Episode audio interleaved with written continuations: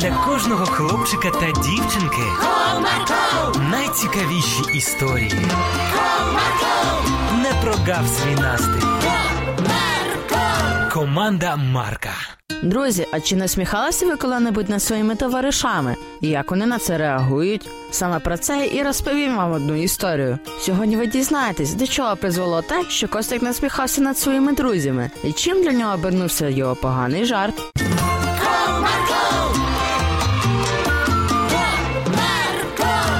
Одного чудового ранку Толік, Костик та Данилко зібралися на майданчику, щоб пограти. Привіт, друзі! Привіт! Здоров! Ну що, пограємо у ковачі? Так, тоді ти водиш, Костик. Я не проти. Давайте, один, два, три, почали. Побігли! Хлопці дуже швидко бігали, але через декілька хвилин Костик торкнувся Толіка, і вже той мав наздоганяти друзів. Тепер ти водиш, друже. Через декілька хвилин Костик обігнав хлопців, а Толік все намагався когось дігнати. І тут раптом Костик закричав.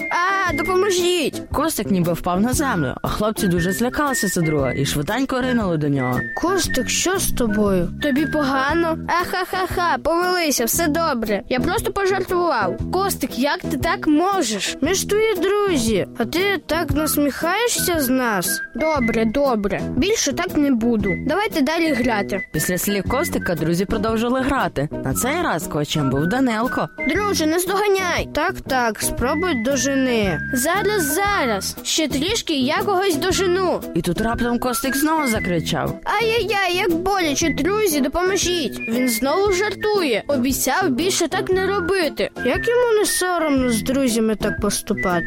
Хлопці, я справді не жартую, допоможіть. Проте хлопці вже не вірили Костику. Вони розвернулися та пішли в іншу сторону. Тоді Костик зрозумів, як погано він чинив з друзями, і він вирішив помолитися. Дорогий Ісус, я справді зрозумів свою помилку. Я більше ніколи не буду глузувати зі своїх друзів. Нехай вони повернуться до мене зараз і допоможуть. Амінь. І тут один з друзів промовив. Толік, а може йому справді погано?